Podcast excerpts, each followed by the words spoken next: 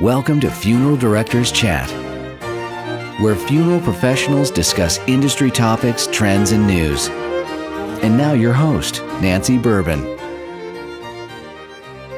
Hi, I'm Nancy Bourbon, your host of Funeral Directors Chat, a podcast providing funeral professionals with insight to current industry topics, news, and trends. As you all know, I love to talk about cremation, and many funeral directors ask me how can I increase my revenues when I get a direct cremation? And so that's one of the topics we're going to chat about today. We're going to chat about Living Reef Memorial. It's an artificial reef, and you can increase your revenues with this and your cremation offerings. So we're going to speak with Robert Sarnie today. He's a friend of mine, and he's CEO of Living Reef Memorial. He's also head of the Sea Turtle Rescue Organization.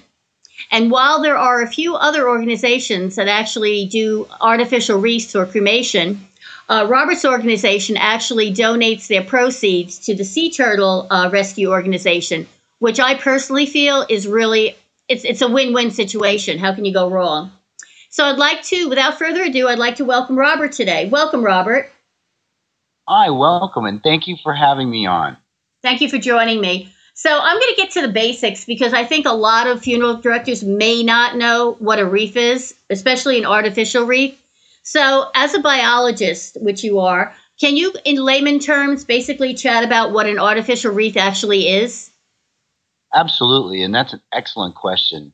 Uh, many people don't even understand the concept or what an artificial reef is.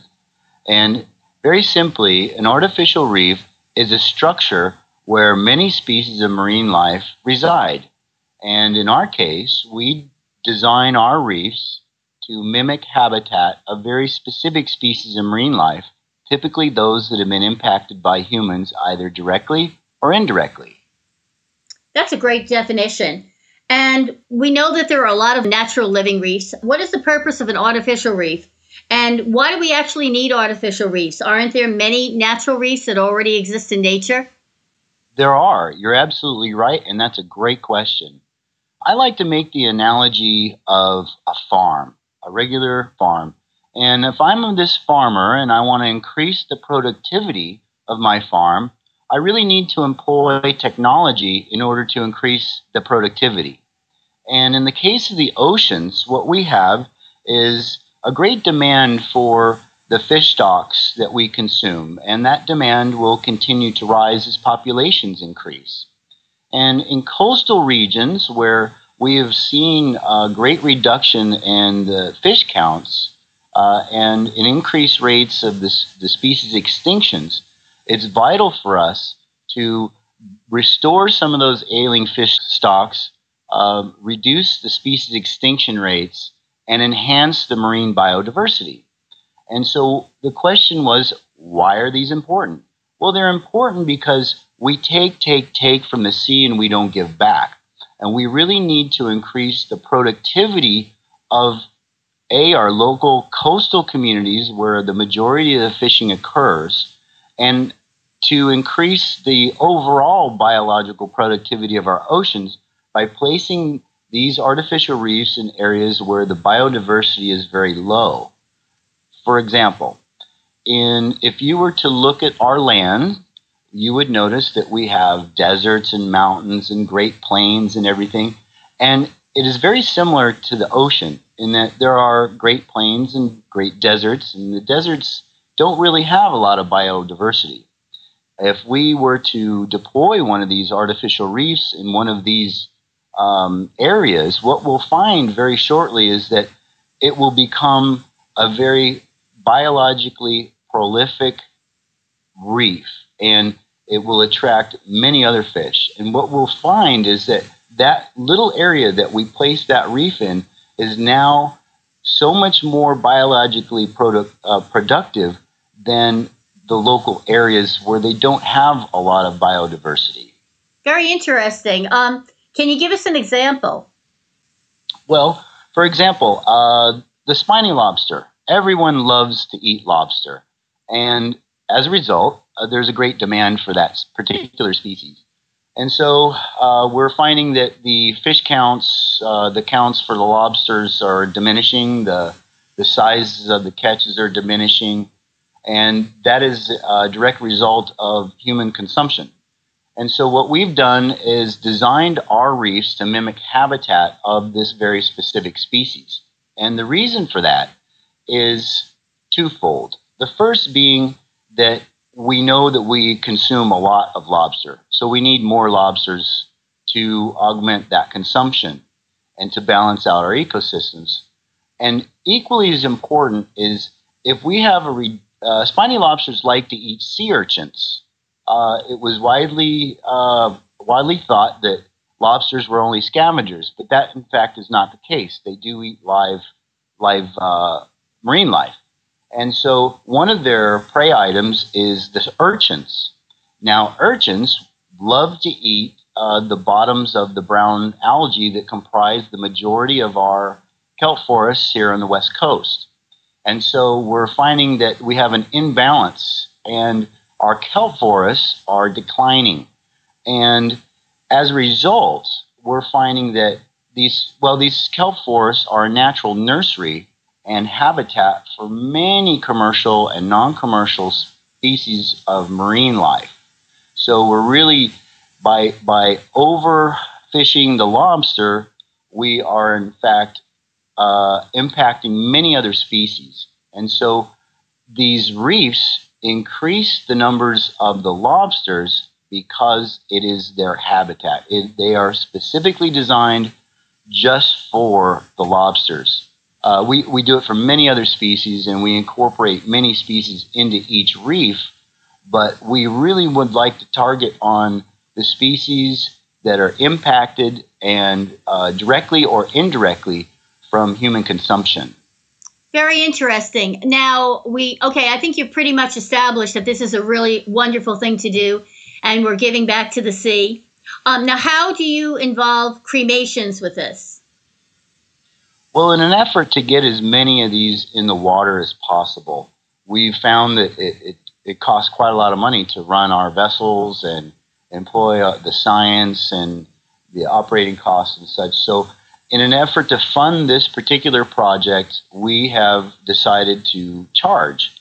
And uh, what we do is we go to funeral homes and we'll say, well, listen, we would like to add this to your product line in an effort to not only reduce the uh, species extinction rates, uh, enhance the marine biodiversity, and to uh, restore our ailing fish stocks, but also to provide you with a product that you didn't have prior to this. Uh, this is a, a green burial solution for the health of our oceans, and I, it, it's gaining great popularity. Yeah, it seems like it is, and I think the pe- the people who might be interested in, in putting their cremains in a living reef would be people who are really attached to the sea. Is that correct? Well, there, our customer profiles are pretty pretty wide and varied uh, from everyone from yachtsmen and sailors to scuba divers and fishermen, regional people just love the ocean. Um, but there are many others as well. For example, people really seem to like the idea that their loved one is in a permanent location. And more importantly, there is no economic motivation to remove, destroy, molest, vandalize their loved one's resting place. And in this particular case, there is every economic motivation to not disturb the reef and allow it to continue to be biologically productive. Well, that makes a lot of sense. And I am a big proponent of sea scattering, but this seems like it takes it to another extreme because when you um, when you scatter uh, remains at sea, you they just go into the ocean. You really don't know where they go. Um, but when you actually place them in a living memorial, you know where they are. I mean, is there some kind of a GPS system or something where you actually know where your loved ones are interred? Absolutely. Um, when we receive the cremains, we employ a positive chain of custody. So at each step of the process, everyone knows where the cremains are. And when it when the reef is finally constructed and deployed into the sea, it is marked with the latitude and longitude with GPS.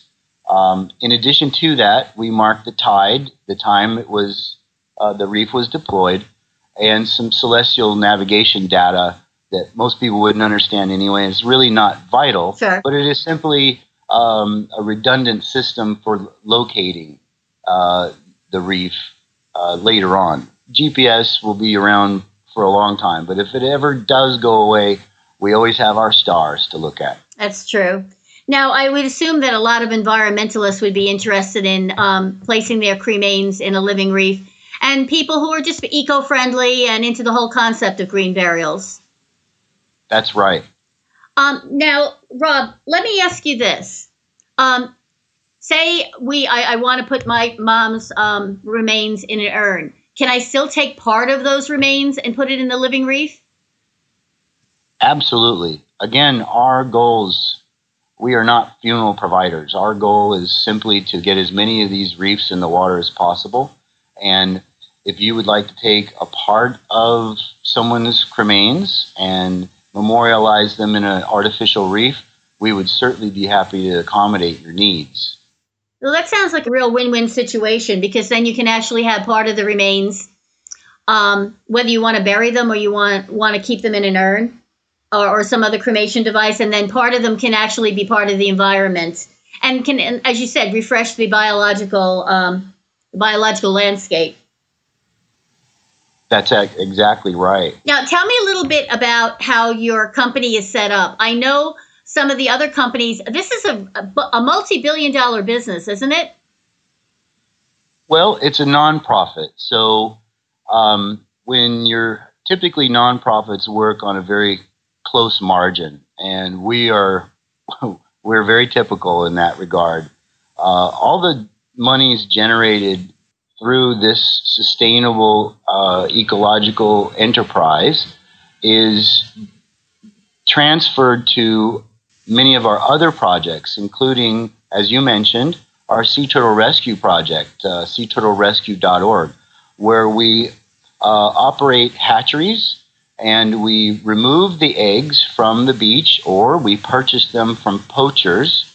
Uh, we place them into our hatchery. We're able to monitor their environment to increase the hatch rates. And typically in the wild, um, due to non indigenous and indigenous uh, predators, the rates of, of successful hatchlings is very, very low. It is extreme, it's dismal. And what we're able to do is increase that up to 90% success rate for our hatchings. And that's vital because we need more sea turtles in the water. And again, we're going to go back to the balance of our ecosystems in that sea turtles will eat um, jellyfish, and jellyfish consume a considerable amount of our fish stocks. And now what we're experiencing is uh, jellyfish in, in greater numbers than ever before. And this is a result of their uh, uh, the lack of predation, of consumption uh, of, of the jellyfish. So, what we're trying to do is not only save each individual sea turtle, but to save the sea turtles from extinction, really, um, through education, community involvement. Uh, um, we compose and publish integrated educational materials for the local schools. We put on sea turtle festivals. And of course, we do the open water sea turtle rescues, uh, uh, sea turtles that may have been in peril in some form or another, and uh, the hatchery program where we take the eggs, we secure the eggs, we put them on our own hatchery that's managed, and we're responsible for those the success rates of those hatchlings instead of just letting it be haphazard to local communities that consume sea turtle eggs. Hmm. That's very interesting. So basically, the difference between the other living reef organizations that are out there that do make quite a profit and yours is that you take the most of the revenues and funnel it through your other nonprofit, which is the Sea Turtle Rescue. We take all of the money. So that would really, I think that would be a very worthwhile thing to do for the funeral director to make that offering to the client families because they're giving all the money back to the environment. As you said, it does take a lot of revenues to actually build these reefs. And so they're actually helping the environment by putting the, their loved ones' cremains in the reefs. And, you know, it's going back to the sea turtles and other worthwhile organizations. So um, how can you go wrong? I would like to also point out that we do not burn consumed petroleum products in our deployment method. Okay. Uh, and we, we operate purely under sail, uh, sail power with sailboats. And it takes quite a lot longer, but we're able to uh, reduce our costs and our consumption rates by utilizing uh, wind power. Hmm. And that's, that's another big difference uh, between us and, and everyone else. It takes a lot longer. The skill set is, is a lot higher uh, to have competent sailors on board that can deploy these artificial reefs on a pitching deck at sea. Uh, but we feel that to reduce our footprint uh, is vital, and it gives us uh, an opportunity to really validate um, our position on leaving a positive impact and not leaving an ecological debt to the communities in which we serve. That, and that's very important, I believe, because it's like a living transformation. You're transforming your loved one back into the uh, into the environment. I will. I would add, we we recently uh, deployed a gentleman, uh, and the mother had arranged everything, and she had made a very good point in that it was as if he was continuing to help our world in even in death and the transformation from cremains into something that becomes alive um, and full of life was a real positive for her. And she came up to me and she thanked me. She said, You know, this was uh, a positive in a very, very negative situation. And I'm very proud of my son to be a part of the solution instead of part of the problem. And, you know, that really it almost it put a tear in my eye because she got it. She understood mm-hmm. what this was all about, and for me, uh, that's important because this this gives me purpose. No, it is very important, and a lot of times we speak about direct cremations, and of course, the funeral services industry is a business. Um, there's no doubt about that. But also, there's a large component in which, um, you know, we want to offer a care and compassion. And when people do choose cremation, there needs to some be some kind of meaningful ceremony um, around it. And this seems like this would actually really be a very appropriate because, as you said, the the cremains will live on in the sea. That's correct, in another form, and it's a beautiful form. Now, Rob, let me ask you. Now that we've established what this is and the significance of it, uh, what type of reefs do are, are there offered? I mean, are there do, does one person get put in a reef, a whole family, a community, and what is the cost involved? Can you talk a little bit about that? Absolutely, we have uh, a number of different reefs available depending upon um, the family's needs. And for example, we have the the living reef, which is our flagship reef. This reef is dedicated to the single individual and the total cost of this is 3,500. dollars mm-hmm. We also have the Loving Reef, which is a little smaller and does um, uh, a few different species, but nonetheless uh, still biologically product, uh, productive, and that's uh, 2,400. And uh, to go on down the list, we have the Forever Together Reef. That is dedicated to people who would like to spend eternity together in death. Um, and as a result, two sets of cremains are incorporated into the mix that makes the structure, mm-hmm. and uh, that is 4,000. We also have the community reef, and we place up to four sets of cremains in a single reef, uh, and the price individually for that is 875. In addition to that, we have a homecoming keepsake reef, where if the family so desires, we will take a portion of the same material that was used in the in the manufacturing of the larger reef that was deployed into the sea, and we make a miniature version of it. Uh, it's mounted onto uh, reclaimed hardwoods from old ships. We find that that is a, a fitting end to an old ship, and that is uh, intended to go home with the families as a keepsake, and that's 300. Okay, and the uh, funeral director does make some type of a commission on these items?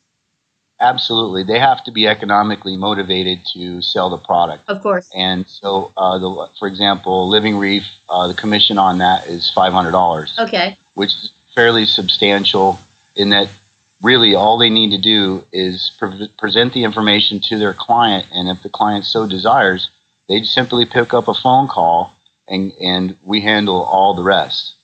So it's really a phone call and you get $500 uh, and so on and so forth with, with the rest of the reefs. Okay. Um, the commission schedules are rather rather handsome.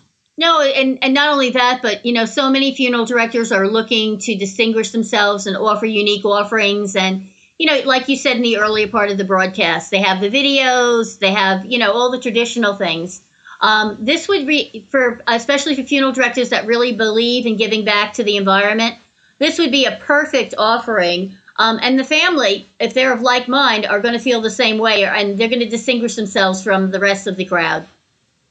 Absolutely, and you know they're they're provided uh, with the reefs. Funeral directors are provided with the reefs an opportunity to sell something that they wouldn't have prior to this. Uh, you know, we have the cremation, we have the funeral, we might have a viewing, uh, video, and all the other products, and this is one product that will set the final disposition of said cremains in a permanent location that will never be disturbed. And I think that's that's vital for the families to know that their loved one will never be moved, never be disturbed, and it is truly the ultimate resting place. And it's also the resting place that keeps on giving. That's right. And I think that's one of the big gifts of this entire project is that it allows people to it gives them an opportunity to really make a difference, even in death. Mm-hmm. And I think that's that's vital. And especially when you have very sad circumstances, as often happens when um, someone passes before their time, and you're left with that lingering question: What if um, you know he died too soon? Um, this is a way that you can kind of assuage some of that grief, and it's almost like a grief reef. You can actually um, get involved with one of your projects and the you have the sense that you know your loved one is still living on that's right and i think i think the thing that most people really enjoy well for example um, on this last deployment it, it was amazing here we had a very young gentleman he was 26 years old um, from iraq uh, from the iraqi war and during the deployment, the mother said, Well, son, you always wanted to bulk up. And here she is making jokes at a time when, you know, this it couldn't be a more tragic situation of a mother losing her son. And here she is making jokes. And that told me right away that we were, this process was alleviating some of the pain that she was experiencing. And for me, that's an added bonus.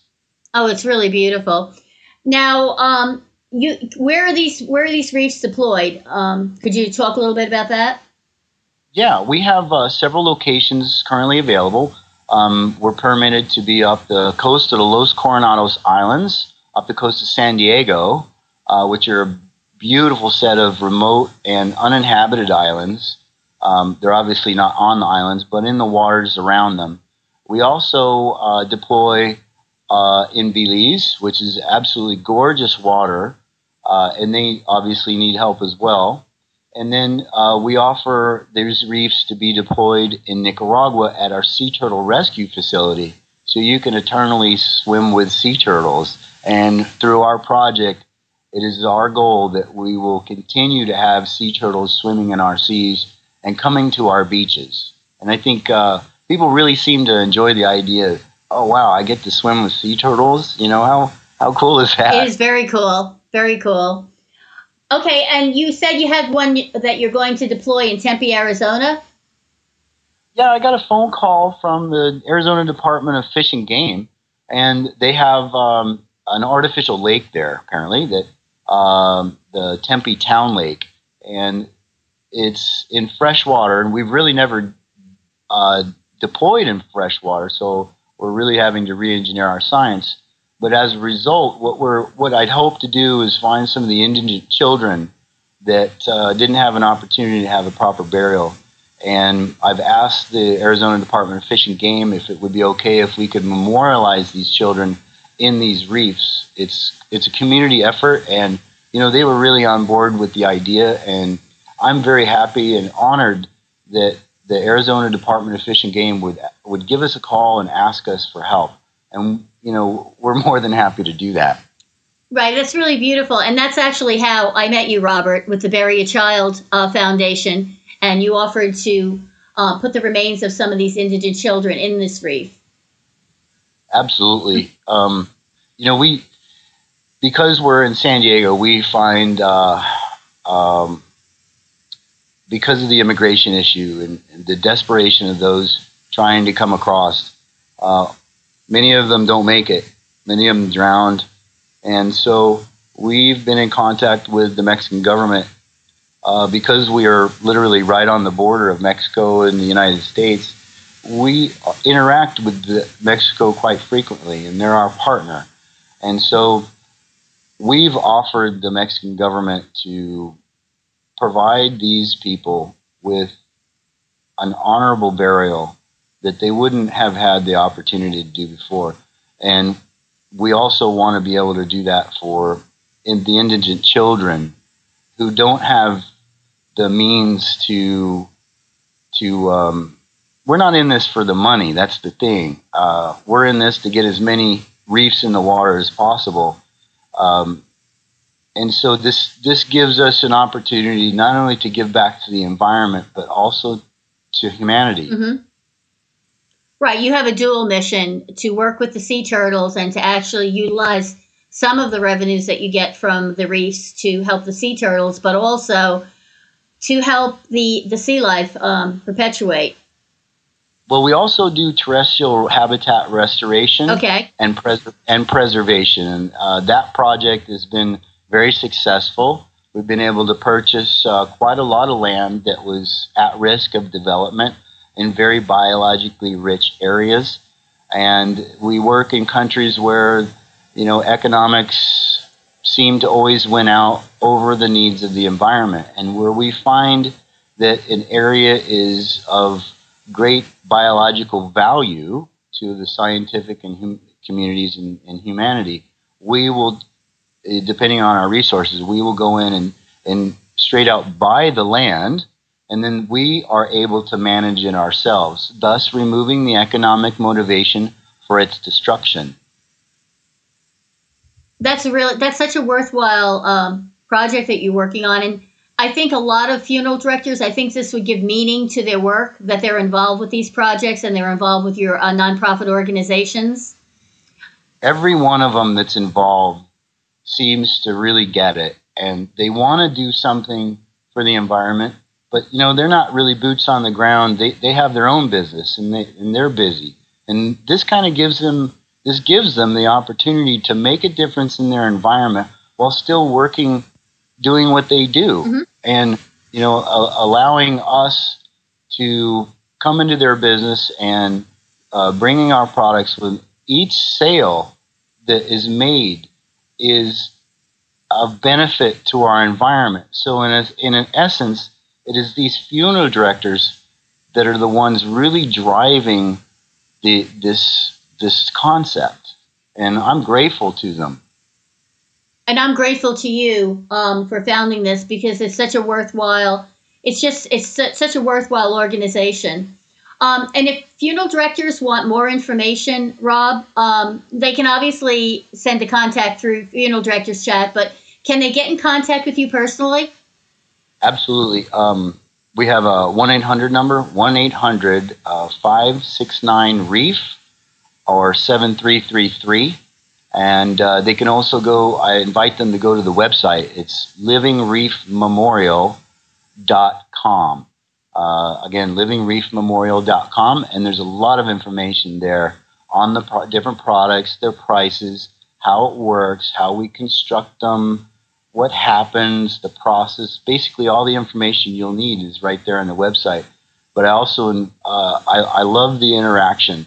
So please feel free to give me a call at any time. That's 1 800 569 REEF or uh, 7333. And they can also contact you on Facebook.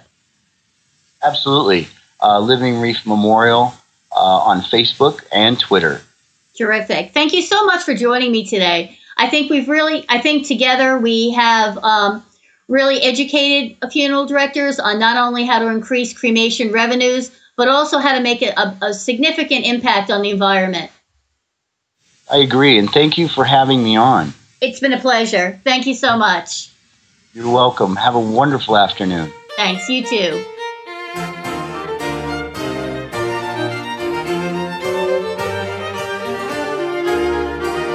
Ordering cremation urns for your funeral home is easy with UnitedPriority.com. Email your client an urn description from our website or receive tier pricing when ordering more than one item. Help your clients find the right urn with UnitedPriority.com.